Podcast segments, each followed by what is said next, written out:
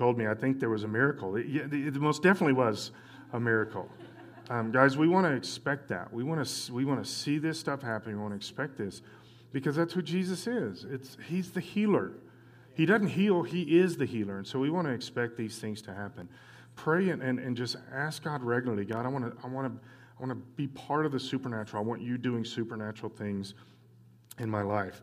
Um, we, I did want to just mention, I have been talking the last couple of weeks about um, some of the stuff with our space and some of that, and we're, we're obviously okay this morning, so I'm not asking you to do anything. Um, but as, as we've seen over the last three, four, five weeks, that we're going to have to do some things when it comes to uh, getting everybody in this room and this service. Uh, and so, if we may have to ask you to move in at different times, we'll have some of the uh, greeters, ushers come by and tell you things. Um, just, just do what they say uh, within reason. Like, I mean, they could say something a little bizarre, don't do that. But uh, just do what they say within reason. We're trying to do this. We're also talking to some places around town to where, how we can, how we can um, accommodate some stuff. Specifically, once we start building, we're going to be displaced for a while. So we, we're looking at some, some things with that. And hopefully next week I'll be able to show you the, the uh, finished plans of what, we're, what we've got planned. I probably could have shown them to you this week, but our architect was hunting. Some people are so selfish. And so, uh, but we'll try to be able to show that to you um, next week. I, I, I do want to also mention, please, I know, I know many of you have been praying earnestly for our elections and everything that's coming up this week. Regardless of what happens this week, there's a couple things to, to, to keep in mind. Keep praying. Okay, regardless of what happens, keep praying. If you see this as a positive or, or a negative, keep praying. Uh, the, what I've been kind of worried about in, in, in watching this over the last six months or, or, more than that now is I see, I see an intensity in the church I haven't seen in a long time. I see a, a hunger. And I've also, as I've been saying for quite a while now, I have seen a, um, a, um, a, thinning out kind of mentality. And I, and I don't want to overstate this because I think you got to be careful when you go down this road. It's, it's not always healthy when you're under the assumption that God is, is um, pruning and you've been left. That there's a, there's a potential little bit of arrogance that can come in there that you want to be careful of, right? But I really do believe that, that all of the stuff that we're seeing now is an opportunity for the church to rise up and really be who God's told them to be. And, uh, and I think that some situations will truly be weeded out in the process. But, but I don't think that's a bad thing. I think, I think the church has got to, I think the church has got to peel off the layers before we can get back to life and bring and bring these layers back. And so I do think that's what's been happening. I, I don't. What I'm worried about with all of this is three, four, five months from now, when everything kind of starts calming down or whatever, that people go back to just kind of normal. You know, we were kind of doing church before, and that was good enough, and it was kind of comfortable. Let's go back to just doing church again. Guys, we need to be on our face before God and seeking Him. We've got to be hungering for Him. We've got to be hungering for His Word and, and for His plan. And, uh, and here's some things that are not going to change uh, after this election, regardless of who gets elected. Here's what's not going to change. We're still going to be, as a country, we're still going to be murdering hundreds of thousands of babies. Uh, that demands we pray. Now, I do believe that we have the pieces in place for the first time in quite a few decades to, um, to really fight against abortion. I, I really believe we have the pieces in place, but it's still not going to happen without prayer of the people. It's just not going to happen. And so we got to pray. Another thing that's going to be happening is that's not going to change. We're still trafficking kids from all over the world. And I had somebody ask me a while back, a few months ago, they said, So you're telling me we're talking about trafficked kids? And trafficking is a horrible thing all over the country, and it's very, very strong in America. Um, most of you know about Sarah's Home. Our church supports Sarah's Home. I used to be uh, on the board of Sarah's Home. We, we, we know the numbers, we know the statistics where, where, and we had brought girls into Sarah's home that had been prostituted and trafficked for years. And by the time they got to us, they were 12. And they had been prostituted and trafficked for a long time. And so, guys, this does happen. And somebody asked me, so you're saying there's like uh, little boys and girls trapped in people's basements in, in America? Yes, that's exactly what I'm saying. That is happening. That is happening right here in Colorado Springs and that we have to be praying about that. We have to be uh, expecting God to break the strongholds. Our country is an evil country. We are a dark, perverted country, and we need God to break the strongholds. And what I would like to also see happen is to see all through Washington and Hollywood that, that people go to jail. That, that, that there's a broken, that, that they break the pedophile rings and they break the junk. Not only is going to happen through prayer, okay? Um, which, but I do believe that part of the reason that the, in fact, I think there's probably more than we know to this. Part of the reason that the leftists hate Trump so bad is because he is tearing away at those things. Uh, the first president in ever that's tearing those things apart. And so, so yeah, I did want to do one of the things this morning. This is what's called a bully pulpit. Um, you guys know what a bully pulpit is? I'm about to give you an example of a bully pulpit. I want to show you a couple pictures. I'll wait here. That's my granddaughter and my grandson along with her. All right, that's called bully pulpit.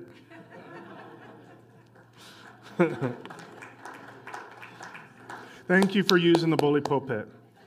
With that response, I'll do it more often. Okay, Mark chapter 4. so, so we don't have the scriptures on the screen this morning, so you're going to have to actually use your own phones. Or, and here's a crazy one, there are actually Bibles in the seats in front of you. Those are the books, those are the blue books. You open them, they're books, they have like covers and pages and stuff like that. And, uh, and if you're confused, we're going to go to Mark chapter 4, go to the beginning of the New Testament, turn right. It's just a little bit that direction. Um, so so I'm, I'm thinking about this with, you realize that, that, that um, this week is, is the, under, the visualization of the amazing transition that our country is going through, the horrific transition they're going through. Um, this week is the culmination of that. Now, I, I really do believe, and I, I, um, I, I, really do believe that, that Trump is going to win the election. I believe that strongly. Um, and I think, I think I'm in there really seeking God. I do believe that's going to happen. But again, regardless of whether he gets elected or not, our, our country's not the same.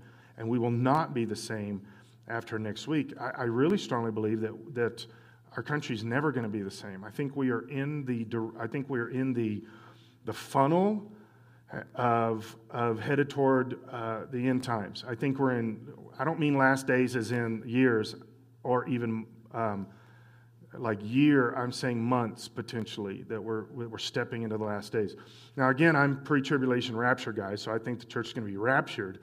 But if it's not, uh, I think the tribulation starts here pretty soon anyway, uh, with that being the case. So the reason I'm saying that is because I, know that we serve an amazing supernatural God. I know we do. What we have to do is we have to bow to Him to, for Him to accomplish the things that He wants to accomplish. Uh, that's the goal with that. So, Mark chapter 4, and also if you don't have one of these communion packets, we want to make sure you get one. Uh, does anybody not have one? No, well, you guys did good. Use that. You're the only one. Then you're on your own, bro. I don't. I won't tell you. All right. See the sacrifice I made right there? All right. Mark chapter 4, verse 35. As evening came, Jesus said to his disciples, Let's cross to the other side of the lake. So they took Jesus in the boat and started out, leaving the crowds behind, although other boats followed. You know, sometimes you miss little things like that, although other boats followed when this big old storm happens and all that stuff, you understand there's other boats out there. They're not by themselves. What does that matter? I don't know. But soon a fierce storm came up. High waves were breaking into the boat and it began to fill with water. Jesus was sleeping at the back of the boat with his head on a cushion. The disciples woke him up shouting, Why was Jesus sleeping? I think we know this because he wasn't worried. He was, he was calm about this, it wasn't an issue. It's the same thing. This, this, um, this has happened a couple different times over the years, not major, not recently, but years ago. Lynn and I would be on an airplane together, and she would get very nervous. She used to be very afraid of flying, and and um, I would I would be asleep because that's what you do on planes, right? And I would be asleep and and be going to turbulence, and she would shake me or, or keep nudging me until I woke up, and, uh, and then she would say something like, How can you sleep with this kind of turbulence? Well, if you would have backed up about 12 seconds and just looked at me instead of waking me up, you would have known how I could have slept during turbulence. But now that you've woke me up, I'm awoke during turbulence. Um, this, is, this is what Jesus is happening to Jesus here. He's not worried about this. He's not, this is not stressing him. He's asleep, he's taking it easy. And they said, the disciples woke him up shouting, Teacher, don't you care that we're going to drown? That is not a fair sentence. That, that sounds almost like the reporters asking Trump sentences, right? Here, here's the assumption that they are under we're going to drown. That's the assumption. We're going to drown, and Jesus doesn't care. And that's why they ask him the question Don't you care that we're going to drown? And, and Jesus' first thought had to have been Who says you're drowning? Who says it's going to get to that point?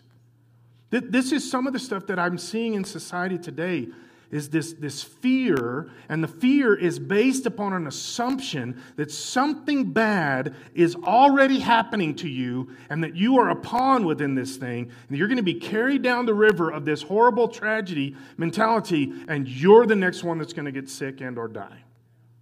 That's the, uh, that's the assumption that's happening with this. And I see this, although I've only had this happen once to me, where somebody asked me um, about a mask, right? Uh, that was it was a long time ago. It was at the beginning of the COVID thing. We were in the grocery store, Lynn and I were, and I had my mask on, or I didn't have a mask. I don't remember the details now, but I just remember I sneezed into my arm, and this lady next to us came over and said some mean things to me. And I held myself fairly well. I just told her, I said, ma'am, it is not attractive when you're rude like this.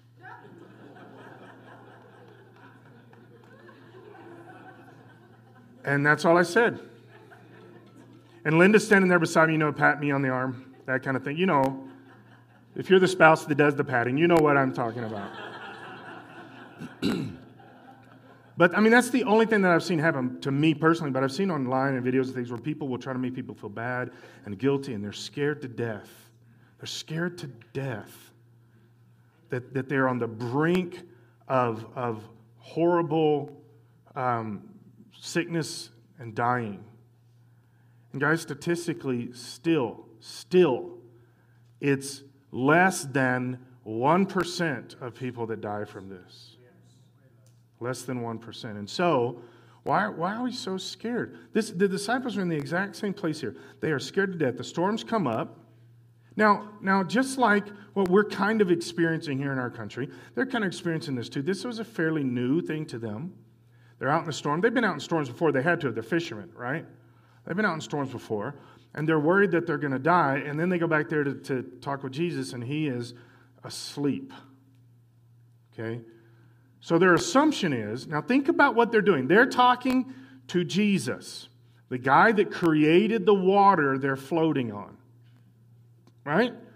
They're talking to the guy that created the air. They're talking to the guy that created the ground that the water is sitting on that they will sink to the depths of if they drown. Like, that's not the way I wanted that to go.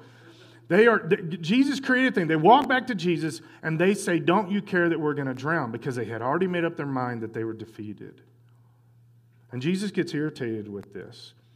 Jesus woke up and he rebuked the wind and said to the waves, silence be still. Now it appears to me it's, it's, it's almost like you know when you, when you think about it you see it in movies and stuff like that it's like he stood up the, the, dramatic happens here right? He stops he pauses he gets up out on the front of the boat you know and he does the whole silence you know in big god voice be still. I don't think that that's not the way it says it. It says um, he woke up he rebuked the wind said to the waves silence be still. And he says it with with um, with uh, strongness, sternness. I don't think he was saying with sternness for dramatic effect for the movies. I think what he was doing was he was irritated with the disciples.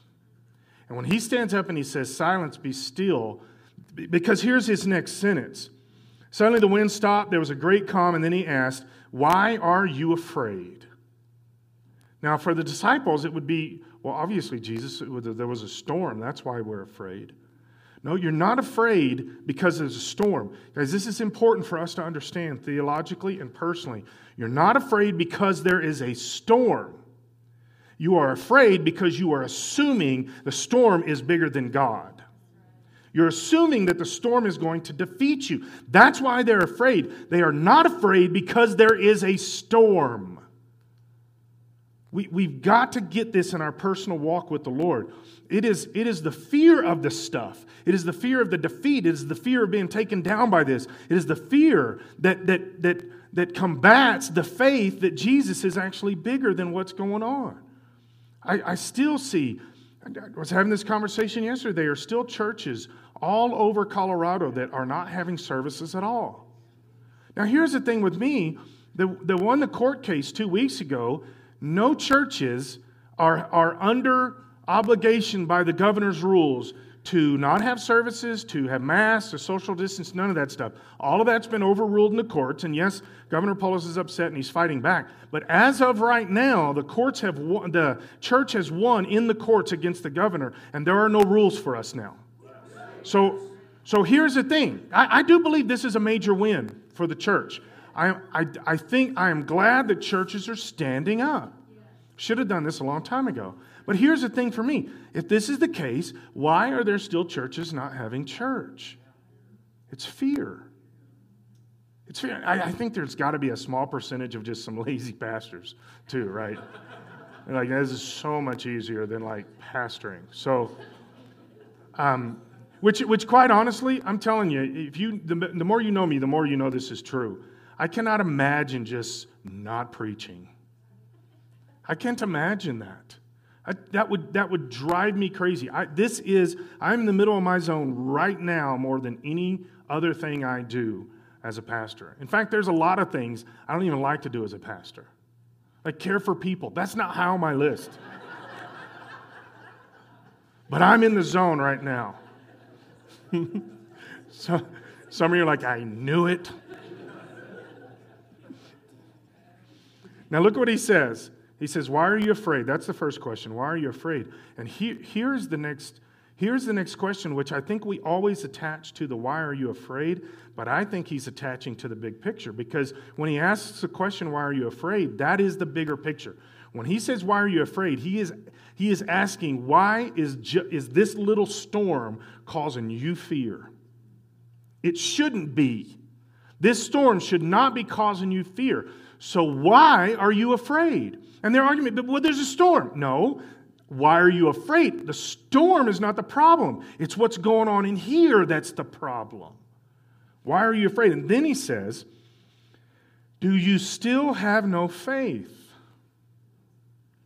Now, here's the simple. Here's, here's, here's the first thing that I, I want to, point one of this that I want to get across is that we've got to have faith. Okay? We've got to have faith. And the second point is because uh, um, well, faith comes from God's word. So if we have faith, faith will combat whatever's going on in our life, a fear, because it comes from God's word. God's word chases fear out. Faith in God, which comes from His Word, chases away fear. I really believe that the reason there's so many people across our country that are scared to death of this is because they don't know God. They're scared to death because somewhere they're more afraid of something than they have confidence in God. You say, well, there really is um, a, a, a, virus called uh, COVID. Nobody's, di- nobody's denying that. There is, and there have been people that have died from it. Now, not 200,000. CDC said it was 10. 10,000. Okay? But even then, let's say it was 200,000. Does that change who Jesus is? Does that ch- change who he is in your life? At what point do we just throw our hands up and say, I guess God can't do anything and I'm scared? Because that's, that's what their process, what's going on here. Because at some point when he's asking, what, what, don't you have faith? I don't think he's just asking, don't you have faith to chase out the fear, which is the first element. Faith chases out fear. But I believe what he's saying, follow this, is he's saying, Why couldn't you stop the storm? Why couldn't you do this? Okay, so, so let's, let's go just to, to the basics of understanding Scripture and who Jesus is in human flesh. He says everything that he could do, you're going to be able to do, and you're going to be able to do even greater things. And, and this is always the way I ask it do you really believe that? Ask yourself this Do you really believe that everything Jesus could do, you can do, and you can even do greater things? Why? Because Jesus operated as a man full of the Holy Spirit. He did not operate as God. You're operating as a man, woman, full of the Holy Spirit. You're not operating just as a human. You are operating as somebody that is a temple of the Holy Spirit, to be filled with the Holy Spirit, to be empowered with the Holy Spirit to accomplish supernatural things. That's what he's called you to. He's what he's called me to. He's called all of us to this. But at the end of the day, we either believe this or we don't. And, and let's own it a little bit here. We, every one of us in this room, really need to believe it more. No matter who we are, we need to believe it more. Because why? We've got to see God doing supernatural things in our life. So when he wakes up and he is frustrated, he looks at the wind quickly. I, I really believe that was kind of a sideline thing. He wakes up, he looks, just peace, be still. I got to talk to these guys. The wind shut down. They're like, yes, sir. The wind shut down, and then he looks at the disciples and said, What's the problem? Why are you scared? Don't you have faith? Couldn't you have done this? At the very least, couldn't you have just ridden the storm out knowing you're not going to die? Jesus had already told them. Prophecy, scripture had already told them for hundreds and hundreds and hundreds of years how Jesus was going to die. And it wasn't drowning.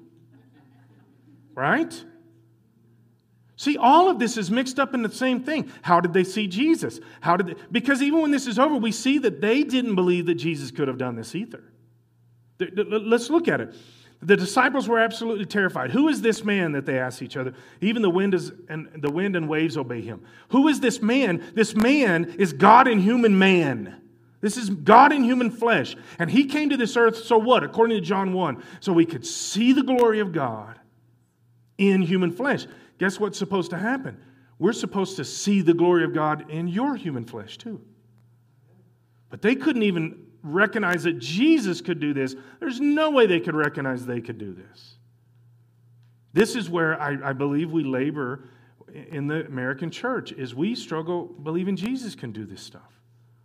That's why we don't expect us to be part of it. That's why I, I, really believe this. Why miracles don't happen much more regularly in our existence in our lives and right here at Church of Briargate. Because we're laboring under pretense that can't is the operative word instead of can. Won't is the operative word instead of will. We process starting with the, with the starting point of it probably is not going to happen, but I'll pray anyway. Instead of looking at the wind and the waves and saying, I'm a child of the king of this wind. I'm a child of the king of these waves. I'm a child of the king of this disease. I'm a child of the king of this planet. And if I'm the child of the king, then there's nothing that can't. Everything can. But we got to get to that place. And that's what I think he's saying to the disciples here. You're afraid because why? You're just not really believing. You're not really believing. I still see many good Christians that are scared to death. I'm not saying they're wearing masks. I don't think that wearing a mask is a proof of being afraid. Um, we, have, we have a handful of people in the church predominantly come to first service. That's the only service they come to that wear masks and things like that, but they have reasons why they do that, and they're legitimate reasons. Okay, they're very legitimate reasons. But that's not what I'm talking about. I'm saying the fear that I also see creeping into people's lives that they're scared to death. Scared to death, they're going to, they're to, something horrible is going to happen. I could name things all day long, but scared to death that horrible things are going to happen. At what point is God bigger than anything else? What about finances? Right now it's sick. But what about finances? Because I told you, I really believe that's the next step we're coming to. And I believe that the, um, the, the election is the time frame that makes the next transition into our existence. I really believe that the next major push in our country demonically is going to be a financial push. I, really, I don't know exactly how, but it's going to be based around greed, greed, selfishness, those kind of things. And I, I may be totally wrong about that, but but what happens when when finances fail? What happens when the stock market crashes? What happens? Every single time some major stock market crash happens, people are, people are jumping out of building windows and killing themselves and all kinds of stuff. Why? That was, that was numbers on a paper. Well, I, I've just lost everything. How much, how much did you have when you were born? Think about that. Go with that. And I said that to one guy years ago. I'm like, you, were born with nothing. Yeah, naked too. You want me to walk around naked? That's not. You, I'll give you. I'll give you a coat. All right. Let's not take that too far. But the, but there is some truth to that, guys. We, we build up and accumulate, and then we start putting our hope in that. What is the difference between that and what Jeremiah says? That you carve your own idols out of wood and stone, and then you set them up and you worship them. You created it, and then it becomes your hope. What is the difference between that and what we do in our country today? We build it up, and then that becomes our hope. What if you went completely broke tomorrow? You know what? You would make it. You would. You just would. Some of you are like, I don't even want to think like that. Because it's, it's, it's because we put so much hope in that, that that kind of stuff scares us. It scares us. But God's still God. God can, Jesus steps up into our life and he can look right at the finances and say, Peace be still. There's no difference. What he's wanting us to do is to be the ones that say that. So the first thing, again, we need faith.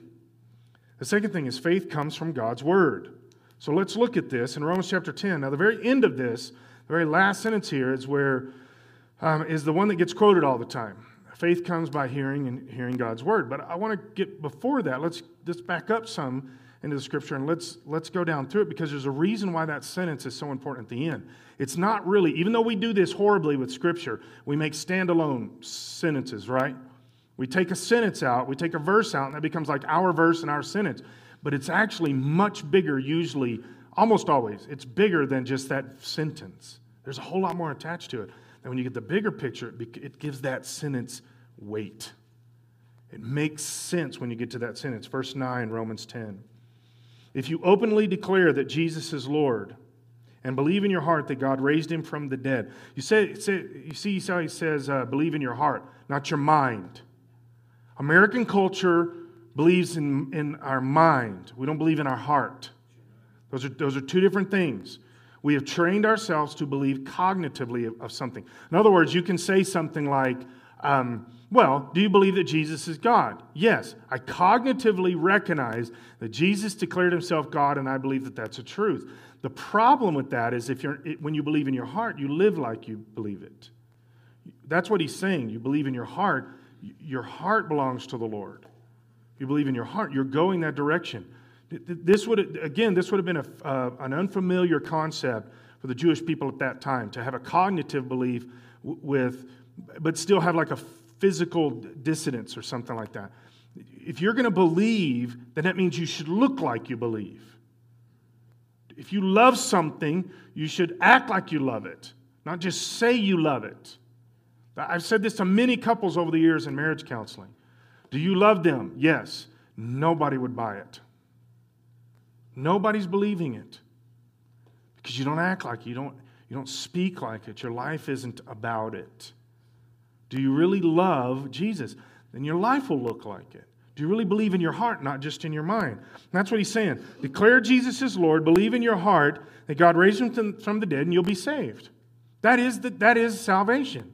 I get asked all the time, how do you know that you're saved? Here's the simple answer Do you love God? I mean, completely, like he said, the two greatest commandments love him with everything about you. If you love God with everything about you and you're loving your neighbor as yourself, you're a Christian. Doesn't matter if you're making mistakes and doing things that you shouldn't be doing, all that. And, and by the way, I'm not a, an unconditional eternal security guy. I really do believe that you can be saved and then not be saved. I strongly believe that. But I just don't think it's as easy when I was growing up, it was very easy to not be saved. You could, you could be saved, saved for years and years and years, and like, and like hit your thumb with a hammer and curse. You're no longer saved. You're going to hell forever. That kind of thing, right? I mean, I know out of the abundance, but that's not where I'm going. So the, the idea that you can be saved and not saved, yes, but I don't think it's that easy. I think it's, do you love Jesus with everything about you? You're fine. Work on some things, grow in holiness, that's discipline, all that kind of stuff. But, but I don't believe it's as easy because I don't think it's, how do you fall out of love from, with Jesus instantly? So it's, this is relationship. Now, here's the other side. Let's look at the, the, the, other side of this is some of this should be convicting some of you because you may not be loving Jesus. You may just be doing church. You may just be doing the church stuff, and, and, and this is the way you grew up, or this is the way you're, you know you're supposed to, but you're not passionate about Jesus. That should be just as convicting, convicting because I don't think if you're passionate about Jesus, I don't think you're a Christian. If you're passionate about Jesus, you're a Christian. If you're not, you're not. That's how simple it is. It's not all the doing stuff that we put in there as qualifiers. Do you love the Lord? Then you're on your way to heaven. Are you ready to be married to Him? You're on your way to heaven. If you're cheating on Him with whatever comes along, you're not on your way to heaven. It's a relationship. This is what He's saying here. For it is believing in your heart that you're made right with God. And it is by openly declaring your faith that you're saved. And the cool thing about openly declaring your faith is not only is it a declaration of your salvation, but it's also the, the opportunity for others to be saved. And we, and we take that out of the subject so often. But that's why he says openly declaring that Jesus is Lord. You know, if you're, if you're embarrassed of Jesus on this earth, you're not going to get to heaven. He'll be embarrassed of you, is the way the scripture says it. If you're ashamed of the Lord, he's going to be ashamed of you. Why? It's relationship. Are, are you, do you really love Jesus? Then you're not going to be embarrassed if people know that. It's not going to be a negative thing. In fact, you're going to be talking about it. You're going to be talking about, thank you, Jesus. You're going to be talking about it. Why? Because it's who he is. It's who you are, your relationship. Right? I mean, we know this stuff. We know this stuff down deep. But it's when it gets into our, our daily lives that we become so lazy about this stuff. Are we passionate about Jesus? As the scriptures tell us, anyone who trusts in him will never be disgraced. Great sentence. Jew and Gentile are the same in this respect. They have the same Lord who gives generously to all who call on him. For, and this, this verse 13 is part of what we call the Romans Road. Romans Road is the, is the um, the way that you can witness to somebody. You walk through the Romans road. Now, I, have told people nowadays, I don't think it's a good idea to. Now, you, you can disagree and you can do whatever you want, but me personally, I don't think it's a good idea when you're witnessing to somebody to open a Bible. I think that brings um, connotation into their mind sometimes that disregards the Bible before they hear what it has to say. We've been told that it's a bad thing, that all this other stuff. But the, the, the truth of Scripture is the only way somebody can get saved. Okay? But I don't necessarily believe, and specifically King James. You open a King James Bible and start reading to somebody, I don't think they're, I think the chance of them getting saved just go way down. Because they're not even going to understand what you're reading. Right? You, how do I know that? Most of you don't understand what you're reading when you read the King James. I don't, I don't read the King James very much at all. Partly because I also think it's a, one of the more inaccurate translations. And I know I'm going to get in trouble for saying that, but it is. I study the Bible, this is my job. I recognize bad translations. All right. Down with the King James. Okay, so.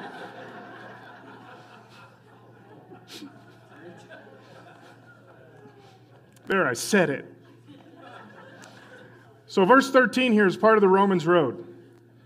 Um, 323, 623, Romans 10, 13. This is the Romans road. And this is how you tell somebody about Jesus. Just don't read it. So, what do you need to do? If you're going to use this, tell somebody about Jesus, memorize it. Say it in your words. That's how you get it done. But this is a very important sentence when it comes to salvation. Everyone who calls on the name of the Lord will be saved. Everyone. Guys, this is why we we here believe we don't have a Calvinist mentality. Calvinism believes in something called limited atonement, which means only some people can be saved. Jesus died for only some people because we don't believe that here. We believe in unlimited atonement. Jesus died for everyone, and everyone can be saved. Doesn't matter what they've done or what they haven't done or whatever. Jesus Christ wants to save them. That's why he died on the cross. Everyone who calls on the name of the Lord will be saved. This is so important that you know this. Because why? Sometimes you'll struggle with it even in your own personal life. I've done this, I've struggled with it. I've questioned whether I'm the everyone sometimes. Specifically, when you do something you know you really shouldn't and you knew ahead of time you shouldn't, you start struggling with that everyone, right? It's amazing how Christians can be the people that will be least allowing of grace of Jesus Christ to come into their life sometimes that, that, that we push forgiveness back because we understand it so well and we've had so much grace in our life that when we really do something wrong, we can push Jesus off to the corner and say, He no longer forgives me. Because somehow we had convinced ourselves that by living for Him a long time, we had earned a specific place in the kingdom of God. And we forgot that it's the blood of Jesus that gives you that place in the kingdom of God. Not, not the way you think about it or what you've done or haven't done. It's the blood of Jesus that forgives you guys. That's, that's it. Everybody who calls on the name of the Lord will be saved. Now, obviously, we know that that didn't just mean saying the name of Jesus. It means calling on him from your heart, right? But how can they call on him unless, to save them unless they believe in him? How can they believe in him if they've never heard about him? We're seeing this more and more in America today. I come across people regularly that really don't know who Jesus is. They've heard the word, most time it's a cuss word to their, in their minds, but, but they don't really know who Jesus is. And I, but th- this is, and I believe this, strongly I believe this. If you can truly introduce, introduce Jesus to somebody and they really see him, I don't, I don't see how they can walk away from that. Now, I've seen people do it, but it's very few and far between. When you can really introduce Jesus, not introduce your church thinking or theology, but if they can just catch a glimpse, or, or another way to say it, if, if, if Jesus just kind of grabs onto their heart, and they're never the same. They're never the same. Even if they don't get saved right then, they're never the same. Because Jesus is so big and so amazing. And, and, and just his love, you can sense the, the depth of love that can't come from any other place. Those kind of things. So, they, how are they going to believe if they've never heard about him? How are they going to hear about him unless someone tells them? Who is the someone? Raise your hand. You're the someone. You know this. I know this. Because we just don't follow through sometimes. You're the someone. How are they going to know unless you tell them? How are they going to know? Every one of you here, somebody told you about Jesus. You owe a lot to that person. It was probably a culmination of a lot of people, right? But there was a moment when you said, I need Jesus as my Savior. And if you haven't said that, we are going to pray about that here in a little bit. But there is a moment in time when you say, I need Jesus. Why? Somebody told you. You didn't just get it, somebody told you. Somebody probably was praying for you and they told you and you got it. I remember, I always, I always talk about this lady. Um, my sixth grade Sunday school class, her name was Bertha. We met up in the uh, top of a, like the, the, the uh, church had like a uh, balcony, and we met in these rooms behind the balcony. They were storage rooms, but the church had grown a lot. And so they put all the sixth grade boys in the storage room because, you know, whatever. And there was about 20 of us, 25 of us in that room, and we'd go up there and and and and Bertha was just an amazing woman of grace, and I mean, she was pretty hard too. She would she would hit us, but um, sometimes your sixth grader boy just needs hit. They just need, let me just hit them. Just hit them. Everybody will feel better. But I remember her, she was so adamant about the gospel, so adamant about teaching us and praying with us. Every single week, she would pray for every one of us, and she would pray things. One of the reasons she stuck out to me also is I was always a short kid. I was always shorter than everybody else. And she would tell me every single week something about, you know, my son was really short when he was growing up, and he's six one now. I was like, I can do it. I remember that. Guys, there's somebody, there's somebody that has cared enough for you to tell you make sure that you are somebody that cares enough about somebody else to tell them. That's the only way they know. This is why the scriptures say, How beautiful are the feet of messengers who bring the good news. The greatest thing you can do in the kingdom of God is tell somebody about Jesus. That's the greatest thing that there is. But not everyone welcomes the good news. We're seeing that right now today. Remember, the last days, it says that people will believe a lie. That means they know it's a lie, but they are voluntarily choosing to embrace it into their life as reality and truth. But they know it's a lie. I, I can't understand that kind of thinking. That doesn't sound rational to me. But I don't believe it is rational, is, is part of the deal. But not everyone welcomes the good news. For Isaiah the prophet said, Lord, who has believed our message? So faith comes from hearing that is hearing the good news about Christ. So we've got to have faith, and faith comes from God's word. Faith chases out fear, and it comes from God's word. So, how do you combat fear in your life?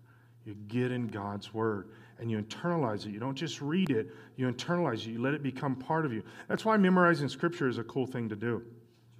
I did this for years and years. Now you can do this much easier on phones and tablets and stuff. But years and years, I would take little note cards and I'd write a scripture on it, and I would keep a handful of these note cards in my pocket all the time. Had little, you know what I'm talking about, little note cards. And I keep these in my pocket all the time. And anytime you're sitting around doing whatever, you pull that out and you read it and you memorize it. I memorized a lot of scripture over the years that way. Well, memorizing alone is not the big deal, but you'll be amazed at how once you've got it inside of you and it becomes part of you, uh, God will bring it up at the right moment. And then memorization actually becomes the stepping stone to life exploding into your life when God needs it to happen. Because it's not your words or your confidence that's going to rule the day, it's God's word that brings faith. And that's not the same as confidence. That's total different. You can live your life on faith, confidence can wane. It's the same thing about miracles happening. Think about this. When miracles happen and you see that, that'll, that'll grow your faith. And that and scripture tells us that. It'll grow your faith. But what'll happen is over time, you will, you will um, distance yourself from the visual moment of that miracle. But God's word in your heart will bring the reality of that miracle as truth into your existence. It's not just a memory that can emotionally spark faith, it is, it is God's true words that builds honest faith from that miracle. Those are two different things. And for a long time, the church, specifically back 40s, 50s, and 60s, when a lot of the miracle uh, healing crusades and stuff were happening, God was doing some really big, amazing stuff. Why did it eventually go away? I think one of the reasons is because we were too uh, focused on seeing it rather than in, internalizing it, making it my theological reality rather than, well, if so and so prays for me, and that was another problem with the mentality if so and so prays for me, then I'll be healed. That wasn't the plan. The plan is you are a person of faith. You are the one that prays. You are the one that declares God. You are the one that declares His word. You're the one that declares the gospel, not special people. This is the reason. I know I mention this sometimes, but to make sure you understand, we do things intentionally around here. This is the reason why I'm not one of the prayer partners. You understand what I said? Because for years and years, when I was growing up, when I was a youth pastor, even as a pastor, you had to be prayed for by either the pastor or the special speaker or something else. Guys, why aren't you? Why aren't you the one? Because we told ourselves it's somebody else. It's the personality. It's the important person. When Jesus got up from that nap he was taken in the boat, he looked at him and said, Why don't you have faith? Why can't you do this? That's why our prayer partners are, are the, not me. I didn't know how I was going to come out with that one. They're the slow ones around here. We're letting, no, that's not what I'm, it's not me, right? Who are the prayer partners? You. Now, yes, we choose the prayer partners. That, that it's intentional because we also believe Scripture says the elders. That that's not a age. That's a spiritual, right? But but guys, we we believe in in you praying, you being anointed by the Holy Spirit, you walking in the power of the Holy Spirit. That's what Jesus wants to do with you. You're the messenger of the gospel. You're the one that does this. The third thing, we must shine the light of Jesus. Now, going back up in Mark, um, to the top of, uh, to, up in, in Mark chapter 4, verse 21, then Jesus asked them, would anyone light a lamp and then put it under a basket or under a bed? Of course not. Now think about it. Why would you put a light under a basket? There's not a whole lot of reasons. The main reason is it's too bright. Right? Why else would you put a light under a basket? You don't want somebody to see it. This is a big thing for my wife. She got it from her father. But she gets very upset when, when there's a lot of bright lights on. She says they're too loud. Now I know you're like, I don't think that's that's your that's your ears, not your eyes. Yeah, this I'm just telling you the way it is. She says it's too loud. She used to get mad at the kids. The first thing, when like driving in the car when they were little, first thing she would do when she got mad at the kids, turn off the radio. Because she couldn't get in a good, healthy mad if there was noise right? And you, you, don't, you, want to be, you want to be focused. You want to be in the zone. And she'll tell me that all the time. Turn off the lights, they're too loud. That's why you hide a light. It's shining too bright.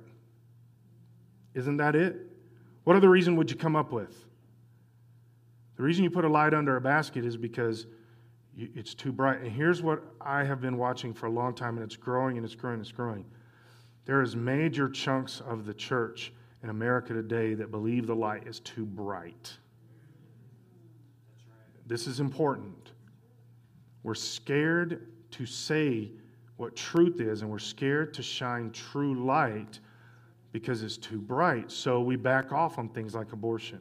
We back away from it. We don't want to hurt anybody. We don't do it.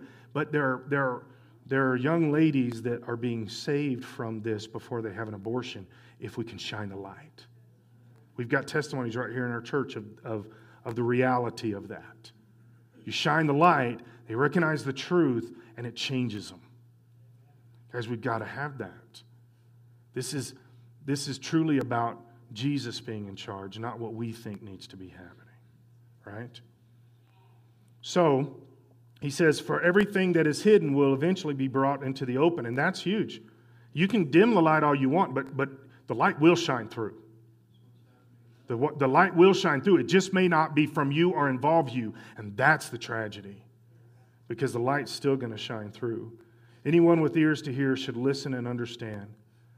And then he added, play, play, pay close attention to what you hear. The closer you listen, the more understanding you will be given. The more you listen to, he's obviously talking about God's word, right? The more you listen to God's word, the more understanding you will have. And you will receive even more. To those who listen to my teaching, more understanding will be given.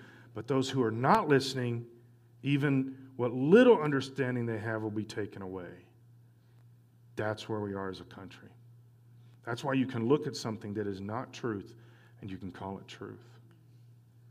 Stay where you are. Don't, don't stand. We're going to take communion together. And I thought, you know, this is, this is, this is important for us to process it this way, okay? The, the reality of what communion is, the truth of what communion is, this is, this is how we get saved. Jesus really did die on the cross. Okay, he really did die on the cross.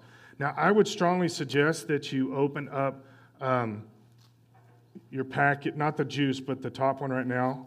So when we get time to take the bread, you can actually do that. Because these are tricky little things. But they're COVID free. Right?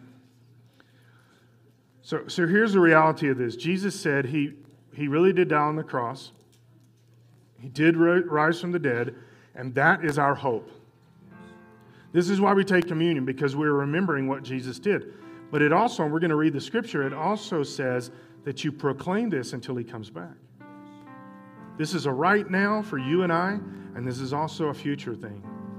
Now, there's two things I always do when I'm taking communion. I'm going to do both of those this morning. When I take the bread, I always pray, God, heal me, heal those in the room. Because why? Scripture tells us it's the stripes that Jesus took on his body that heals us. And when he takes that bread with these disciples and he breaks this bread, that is the visualization of his body that's about to be broken. So, what better time to, to pray for healing than while you're thinking, praying, and remembering that Jesus did it for our healing? So, anything going on in this room, whatever's happening physically, let's pray that God will heal us, right? You say, well, you know, I would, like like Diane said in the video. Well, I had prayed many times. Okay, then what's it going to hurt to pray one more? Pray and just let God do this. And then when we when we get ready to take the uh, drink together, I always pray, Lord, forgive me. Wash me clean. I don't want to take this for granted. I, I don't want to, as, as it says further down in 11 that I'm going to read, that don't, don't take this unworthily. Don't take it casually. Because this is a, this is a real thing. It's a serious thing. And that the Lord is, is we're, we're, we're opening our lives up spiritually to this. Don't play around with it. So we're also going to, every one of us in this room, we're going to ask Jesus to forgive us and wash us clean. Doesn't that make sense? On the night when he was betrayed, the Lord took some bread and he gave thanks to God for it. Then he broke it into pieces. Why the breaking? His body was broken. He broke it into pieces and he said, This is my body, which is given for you. Do this to remember me. Lord, we submit ourselves to you right now. God, we submit ourselves to your word. You said all through your word that we can depend on you, that we can trust you, that our faith can be in you, that you are the healer, that you are the provider. Lord, we remember that you provided all of that on the cross. That's when it took place, including our healing. You provided it on the cross.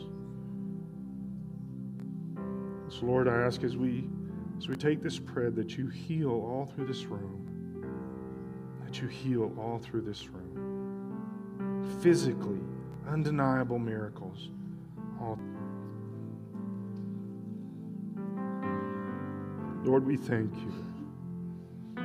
We thank you because you loved us enough to go through the agony of the cross so that we could be healed. Lord, help us not to take it lightly. Help us to stop questioning whether you want to heal or you can heal or are you going to heal. Lord, you provided on the cross. Help us to respect that and know it. That you did this on the cross. We thank you. We thank you. In the same way, he took the cup of wine after supper, saying, This cup is the new covenant between God and his people, an agreement confirmed with my blood. Do this to remember me as often as you drink it. For every time you eat this bread and drink this cup, you are announcing the Lord's death until he comes again. What we're about to do is not only right now for us to remember, but it is also prophetic that we should be stirred to know that Jesus is coming back, that he is. Lord, we ask you to wash us clean with your blood.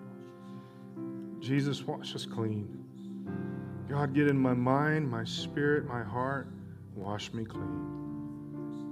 In Jesus' name. Wash me clean. Lord, we thank you for your blood. We thank you for forgiveness. We thank you for grace. Lord, help us to believe it, to know it, to stand on your word that we are forgiven. And then, Lord, also help us to tell others about this of Jesus. Let's take the drink together.